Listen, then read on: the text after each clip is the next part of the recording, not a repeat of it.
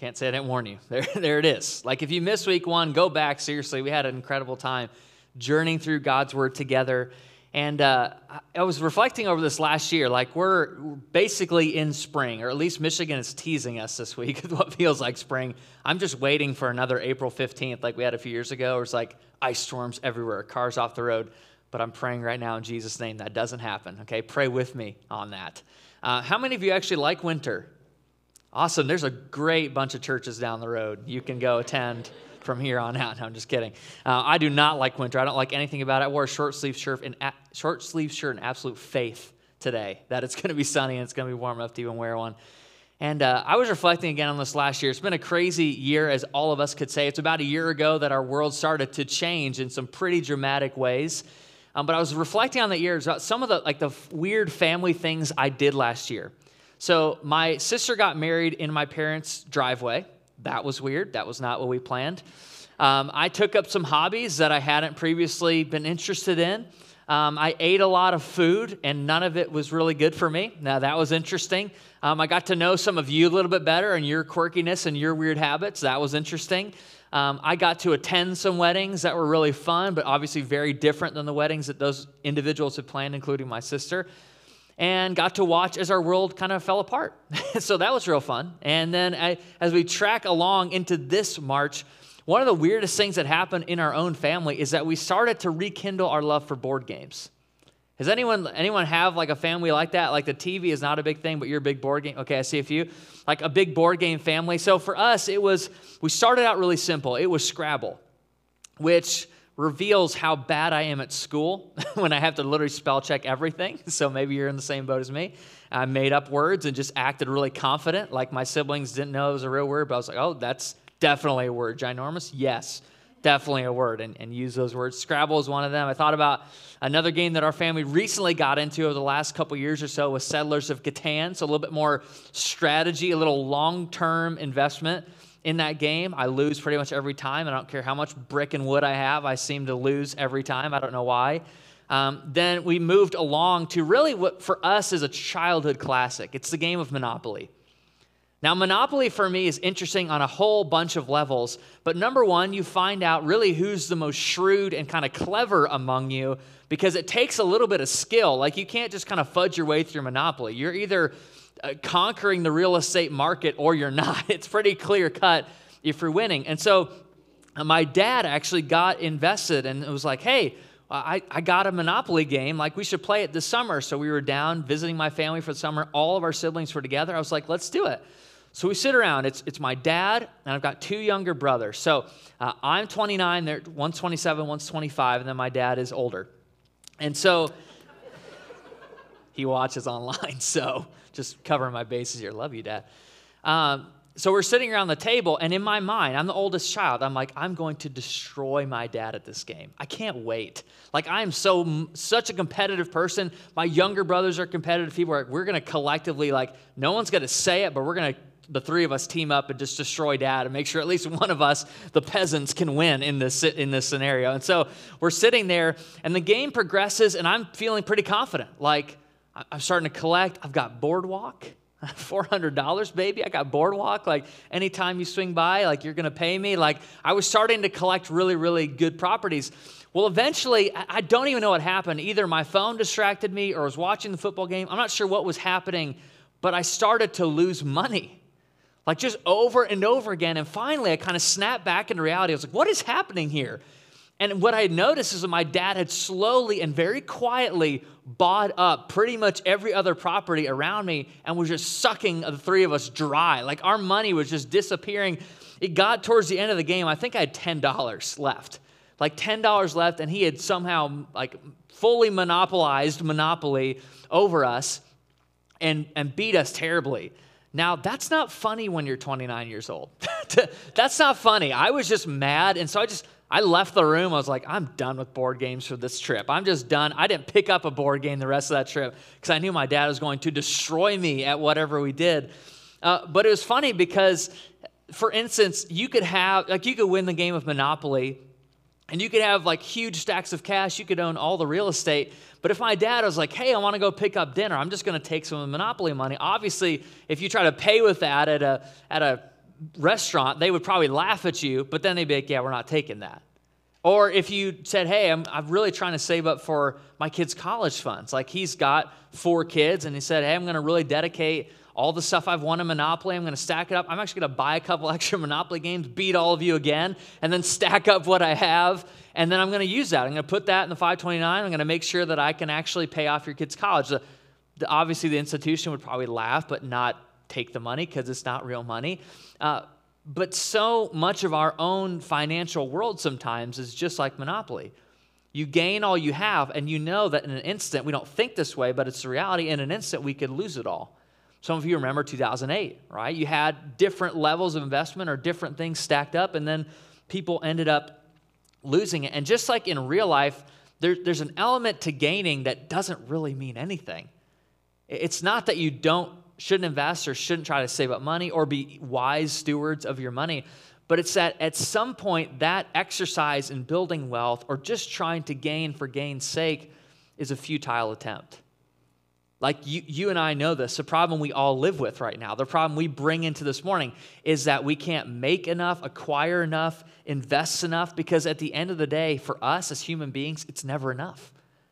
There's always another thing.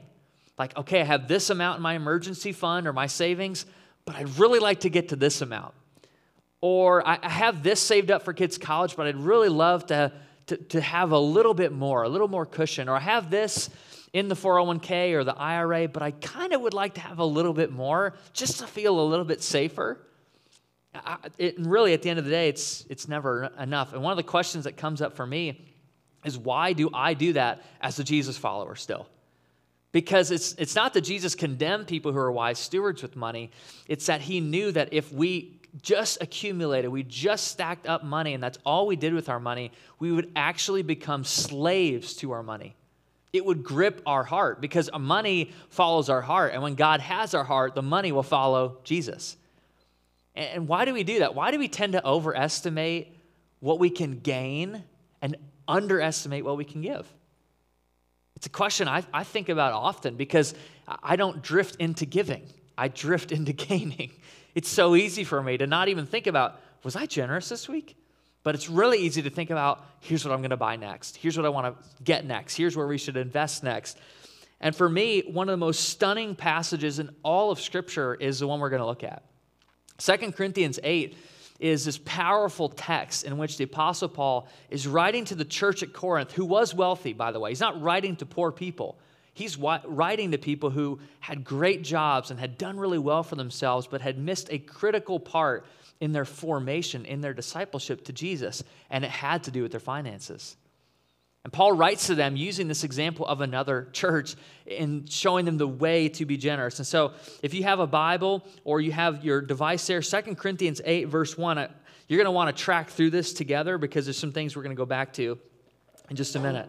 But this is what Paul writes to this church in Corinth. He says, Now, brothers and sisters, he's writing to this group of people, we want you to know like, I want you to be informed about the grace of God, grace that God has given the Macedonian churches. Catch this in the midst of a very severe trial. Not abundance, not a, not a pay raise, not promotions, not a, a great giving year, great budget year. It was actually in the midst of a very severe trial. Their overflowing joy and their extreme poverty welled up in rich generosity in the midst of that, that trial that actually was a mix of joy and their poverty, it somehow welled up in rich generosity. He says, I testify, this is a judicial term, I'm testifying that they gave as much as they were able and even beyond their own ability. Entirely on their own, they urgently pleaded with us for the privilege of sharing in the service to the Lord's people. This is how the Macedonian church viewed generosity it was a privilege to share in the work of God. And they exceeded our expectations. And, and catch this, this is critical. They gave themselves, first of all, to the Lord, and then, by the will of God, also to us. Notice the order. We talked about this last Sunday, right? Notice the order that there is a issue of the heart that has to be dealt with before we can ever truly be generous people.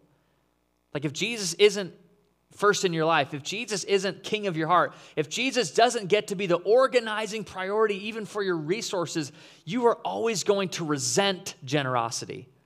You may even get to the place on your own of charity. Like you feel good, you write a check, and that's it. But generosity, it's a habit, it's an attitude, it's a lifestyle. It's something that Jesus forms within us as disciples. And when he has our heart, then we get to live out of this model. So, verse 6, we urge Titus, another disciple, just as he had earlier made a beginning, to bring also to completion this act of grace on your part. But since you excel in everything, Corinthians, in everything, in faith, in speech, in knowledge, in complete earnestness or integrity, and in the love we've kindled in you, see that you also excel in the grace of giving.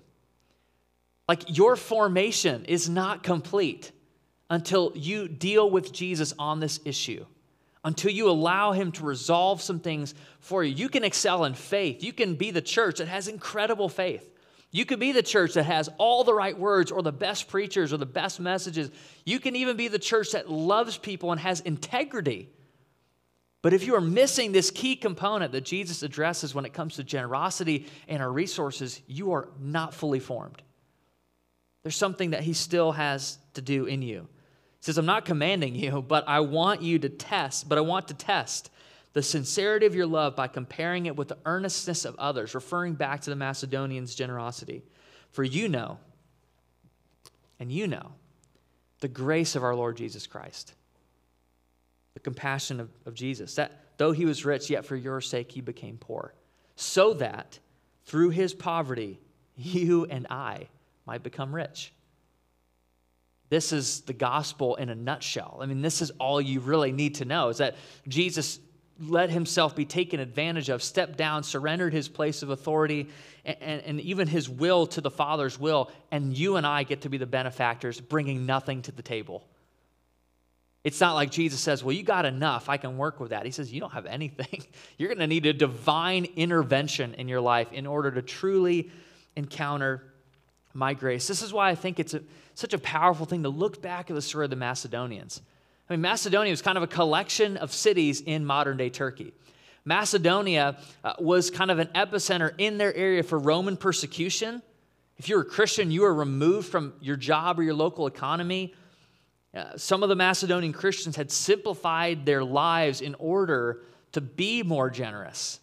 Think of that, like truly minimizing what they owned, living like Christian minimalism, breaking things down and saying no to spending, saying no to impulse, saying no to Amazon Prime for a little while to allow their lives to be more fruitful and more generous. This is the Macedonians. But that is not how my disposition normally acts.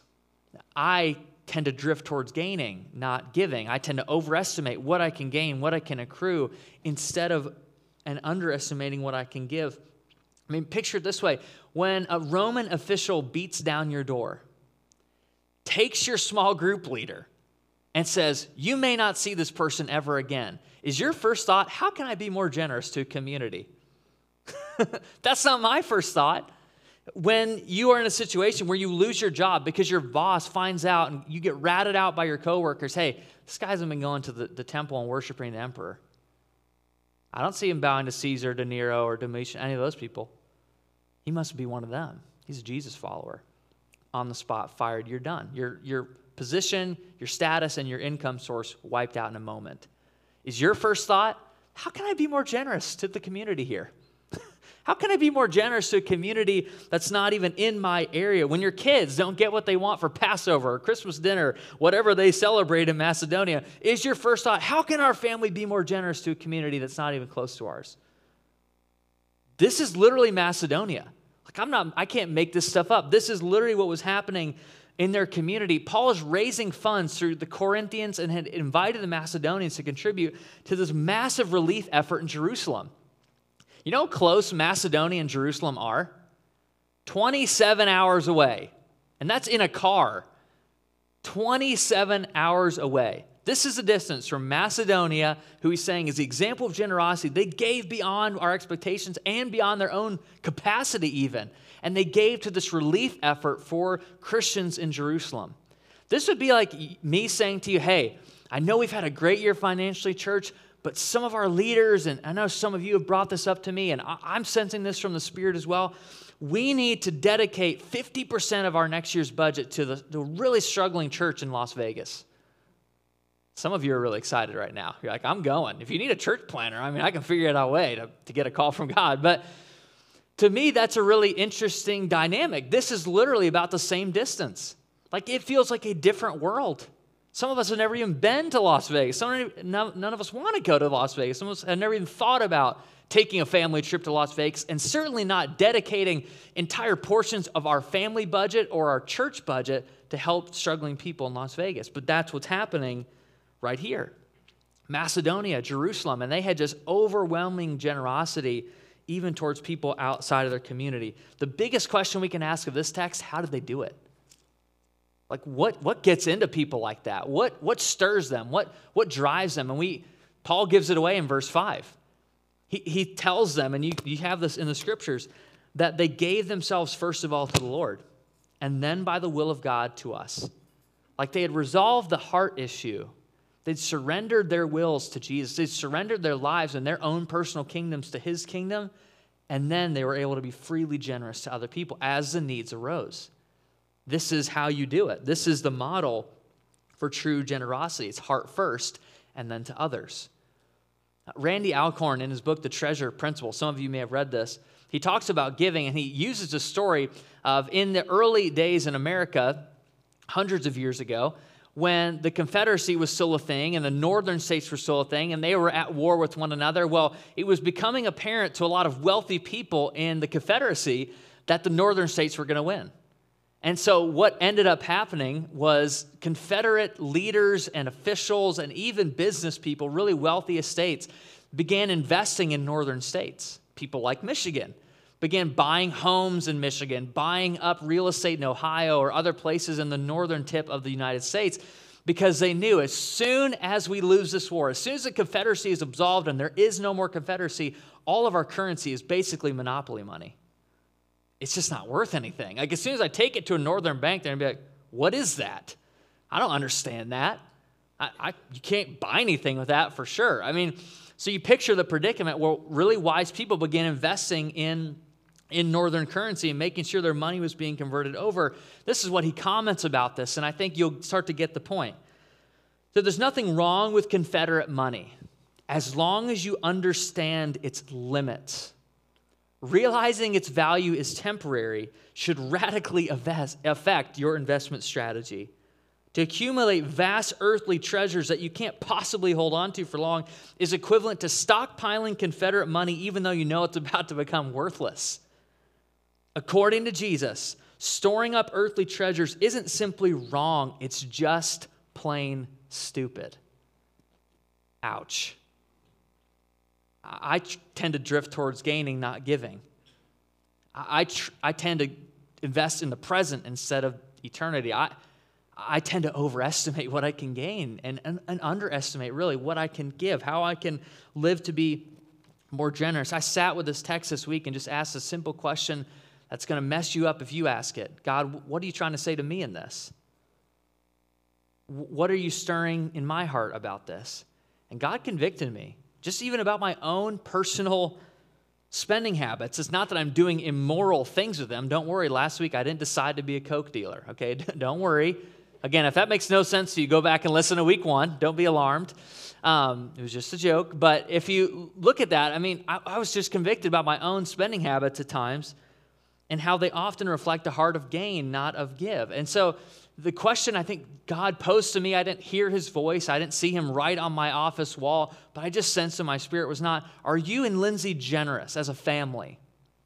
Because we've really taken some intentional steps. I've told you all about that, of how God has led us to be more generous over the years. The question was not that. The question was, John, are you a generous person? When you see a need, do you have this personal margin and drive to meet the need? When you know someone is hurting, are you willing to step up and just be generous, to give even what is yours away to that person? Do you model the Macedonian way? See, some of us fall into the category I fall into. There's really two. There's two camps of people in this room. Some of us gain in order to spend.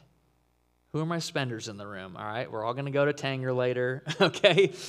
Like, I, I, I understand it. To me, it's like, okay, gain in order to spend. That's what I want to do. It's a better car, it's new clothes, it's, it's nicer shoes, it's the ability to maybe get a bigger house someday or a nicer cottage or a lakefront property, whatever it is. And really, if you gain in order to spend, you fall into the camp I can fall into really easily of seeking approval.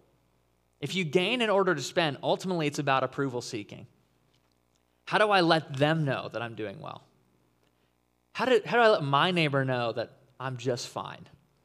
How do I let them know as I roll into the driveway with the new thing that they're like, oh, they're set?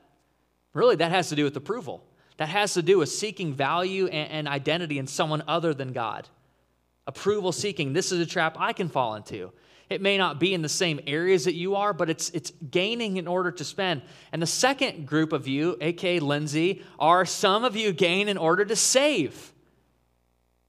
Right? Who are my savers in the room? You're like, yeah, I haven't spent money in years. Like, I haven't even thought about it. Like, I set money in places I don't even know where it is anymore. Like, like some of you are in that camp.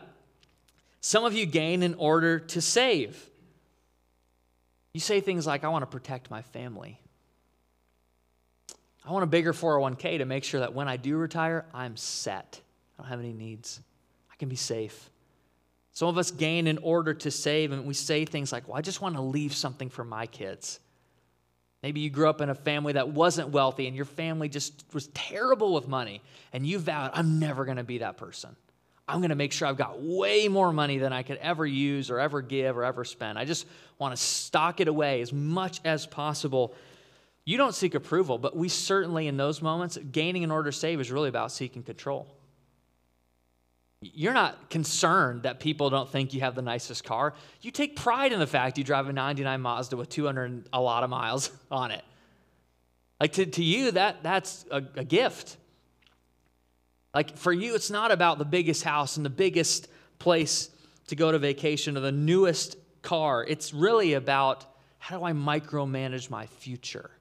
make sure I'm insulated from suffering or from pain or from an emergency. Uh, the thing that you're wrestling with is not the thing maybe I wrestle with. Mine may be seeking approval, yours may be seeking more control. And Jesus repeatedly tells his disciples, watch out for that. Watch out for greed. In fact, uh, as you study through the gospel stories and the parables and his teaching moments with the disciples, Jesus tells his disciples to watch out for greed 10 times more than watching out for sexual immorality. You know why? You already know why. Because no, no one has woken up next to someone who's not their spouse and said, Dang, I just realized you're not my wife. I just realized that you're not my husband. I need to get out of here. I didn't know that until right now. I'm so sorry that we did all this. Like, that's never happened. I've never had anyone tell me that story. It's the same with lying. Jesus says it 10, 10 more times and he addresses being lying or, or promoting falsehoods because you it's not like you're curious when you're lying if you're lying or not. You know it. It's either the truth or it's not. And Jesus is, but he says over and over again, watch out for greed because it will sneak up on you. Watch out for just pursuing gain over give. It will sneak up on you. It will start to grip your heart. Greed, wealth chasing, selfishness, they sneak up on us. And all of you are just like me. We drift into gaining instead of giving. We overestimate what we can do with our control over money, and we underestimate what, what, what God really wants to do with our heart and through generosity. To me, this all wraps up so beautifully in verse 8. What we just read, Paul says, I'm not commanding you, and then he points to the ultimate act of generosity you and I will ever witness. It's the sacrifice of Jesus on the cross.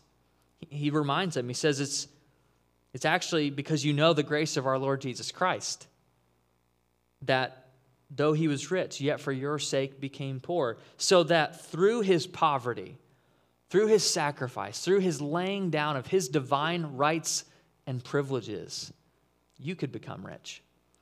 Maybe not rich in the ways that the world values, maybe not rich in the ways that your coworker values, maybe not rich in the way that you grew up thinking was rich, but maybe you become rich in marriage. Maybe you become rich in generosity to the poor. Maybe you become rich in being a minister, an agent of reconciliation in our world. Maybe you become rich in generosity. That's what Jesus is trying to point out. And, and Paul's reminding him this is the whole point because ultimately, whatever you treasure, whatever you value, whatever you seek to gain for, whether it's approval, control, or something else more material, it will demand you sacrifice for it. Whatever your idols are, they will demand you have to sacrifice for me. If it is a great job, if it's a better career, if it's more accolades, you're going to sacrifice your children and time with your spouse on the altar of that pursuit. Some of you have regretted doing that. If it's about approval, buying clothes, getting nails done, hair, whatever it is, presenting your image perfectly curated in such a way that people say, wow, she's beautiful that idol will demand you sacrifice for it. That treasure will demand you sacrifice for me. You buy things you don't you can't afford. You you make decisions that are irrational and don't make any sense. You hurt the people who actually do love you, but when Jesus is your ultimate treasure, he sacrifices for you. The model of the cross, he does the exact opposite of everything your idols and your other treasures and my other treasures demand that we do. He says, I'll lay down my life for you. I will go first. I, I will model the true heart of God, which is always generosity. You, have heard John 3:16. God so loved the world that he gave. It's in his very nature, it's in God's DNA to give to you things that you don't deserve. And yet, so often we can drift towards a thousand other gods. When Jesus has your heart, he's your treasure gaining actually becomes a means to giving. And this is what I love. I'm looking around this room, looking at you online. There's people in this in our church that have figured this out. Gaining becomes a means to giving. It actually becomes more blessed to give than to receive. But when it, that is true, receiving becomes a gift too. Because you can receive and then you can be a conduit of God's blessing, His, his passion, His love for people it actually becomes a really joyous thing. This is what the Macedonians had figured out. See, the evidence of how you'll be generous in the future is how you're generous right now.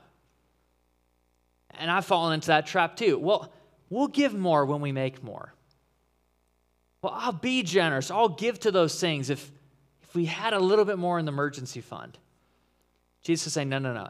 You're missing a point here when Jesus is your treasure, when Jesus is your organizing priority, you'll be generous with what you have because you know that's an indicator of where your heart is at.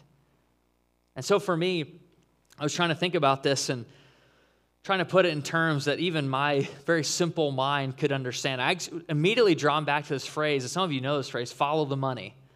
Like our, our political cycle has used this even in the last couple years. Some of you are uh, seasoned enough in life to remember this 1976 film, All the President's Men. Like, I didn't even know where this phrase came from. I did some kind of cultural homework, figured out Dustin Hoffman and others who are in this movie. Uh, 1976 was the first time that phrase was actually used. This is documenting like the Watergate, it's this thriller.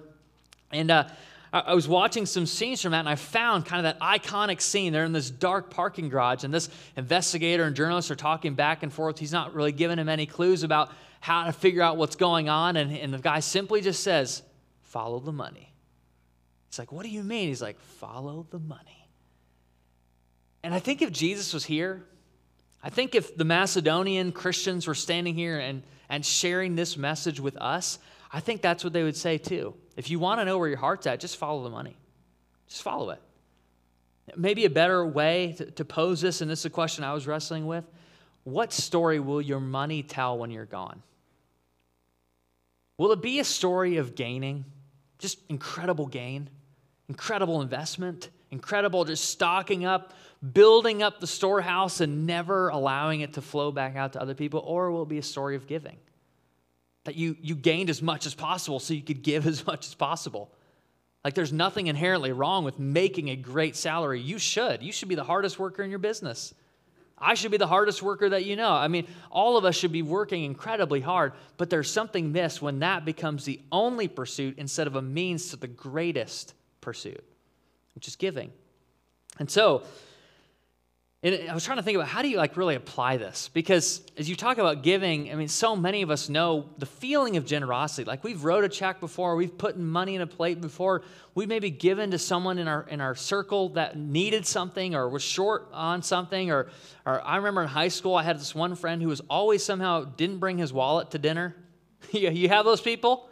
I'm like, dude, you need to just remember your wallet, okay? But I'll give you money and you can pay me back. I've still not been paid back, but I was trying to think, how do you actually apply this? And I thought really about that truth that the evidence of how you'll be generous in the future is actually how you're generous now. If you want to learn how to be a giver, you just start with what you have right now.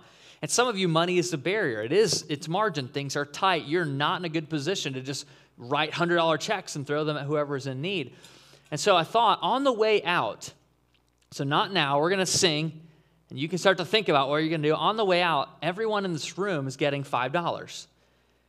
And with that $5, you have the opportunity am I going to use this for myself and I'll never know, or am I going to be generous? And you can couple that with other money. If you're a family, you can put all your money together and do something extravagantly generous. Or maybe you've got hundreds of dollars or thousands of dollars sitting in a bank and you just want to put the five on top of that and you want to give it away to somebody or, or bless an organization or do something else. But I don't want there to be any excuses for actually learning right now, at any age, at any stage financially, in how to be generous. It's the best gift I could give you. It's the best gift Jesus wants to give us. And so, really, at the end of the service, seriously, on your way out, please, I don't know if you can go out the door here anyway, but go out the main door and someone will hit you with a $5 bill, and an envelope. And again, uh, this is not to promote anything, it's not to make you feel good, it's to help us demonstrate generosity, to practice it in our own lives. And, and you're smart, creative people. You can literally do a thousand different things with this. You could buy someone's gas. You could get someone a Starbucks. You could pay it forward in the drive through line. You could uh, buy someone a, a flower or maybe multiple. I'm not sure. Clearly, I haven't done it recently, but Valentine's Day feels like an age ago. But whatever it is, like just get creative. Use this as a family. Disciple your kids in this, disciple one another in this, and let's be generous. So let me pray for you, and then we're going to worship and respond with, with a song. God, I really do thank you that you are right now just in the process of, of teaching us, teaching us what it means to be generous people. I thank you that as a church, we have grown in this area. And so this comes, Lord, from a place of excitement and, and inspiration rather than desperation and rebuking or, or trying to be heavy handed. I, I just thank you that you are the one who's rich in generosity and sets the way for us to move forward. So I pray that you would inspire us this week. I pray that you'd remind us of just the ultimate sacrifice, the generosity of God that led to the cross, that led to us being made whole again, that led to us being rescued from our own sin and selfishness and self serving heart and, and set us free.